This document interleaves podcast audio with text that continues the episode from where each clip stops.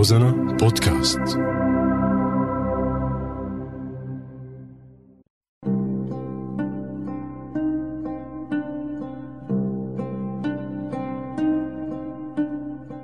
بعدك على بالي.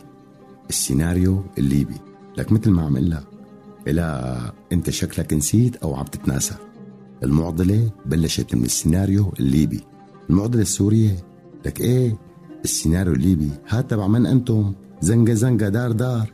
لحد ما الروسي حذر المجتمع الدولي من أي تدخل بسوريا خوفا من تكرار السيناريو الليبي. لك يكركروا بلعوا هالروسي على هالبداية الجهنمانية يلي حطنا فيها. وأنا وأنتو بنعرف إنه نهاية من أنتم بعصاية. عصاية دحشوها بنص الربيع العربي. ليبلشوا بكوارث للشعب العربي وخلت الكل خايف من العصاية. رؤساء وزعماء وملوك طال عمرك.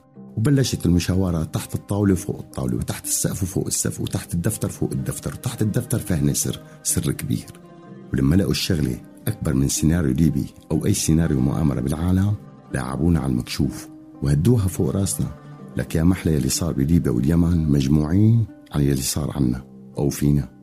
لك وصلت لمرحلة صرت أحسد فيها الليبي واليمني. لك بكفي أعدائهم معروفين ومكشوفين مو مثل عنا. كله أصدقاء الشعب السوري وكله عم يذبح بالشعب السوري وكله خايف من العصاية. وأنا وأعوذ بالله من كلمة أنا استنتجت استنتاج غريب من نوعه. استنتجت أنه لما روسيا حذرت من تكرار السيناريو الليبي بسوريا ما كانت عم تحذر المجتمع الدولي. كانت عم تحذرنا إلنا. لك إيه إيه إلنا؟ لأنه من بعد ما راح من أنتم السوريين انقسموا لطرفين. طرف خايف من العصاية وطرف دحشوا العصاية بنص إرادته.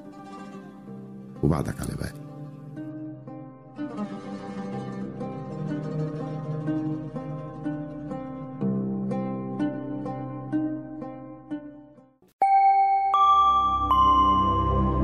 روزانا بودكاست.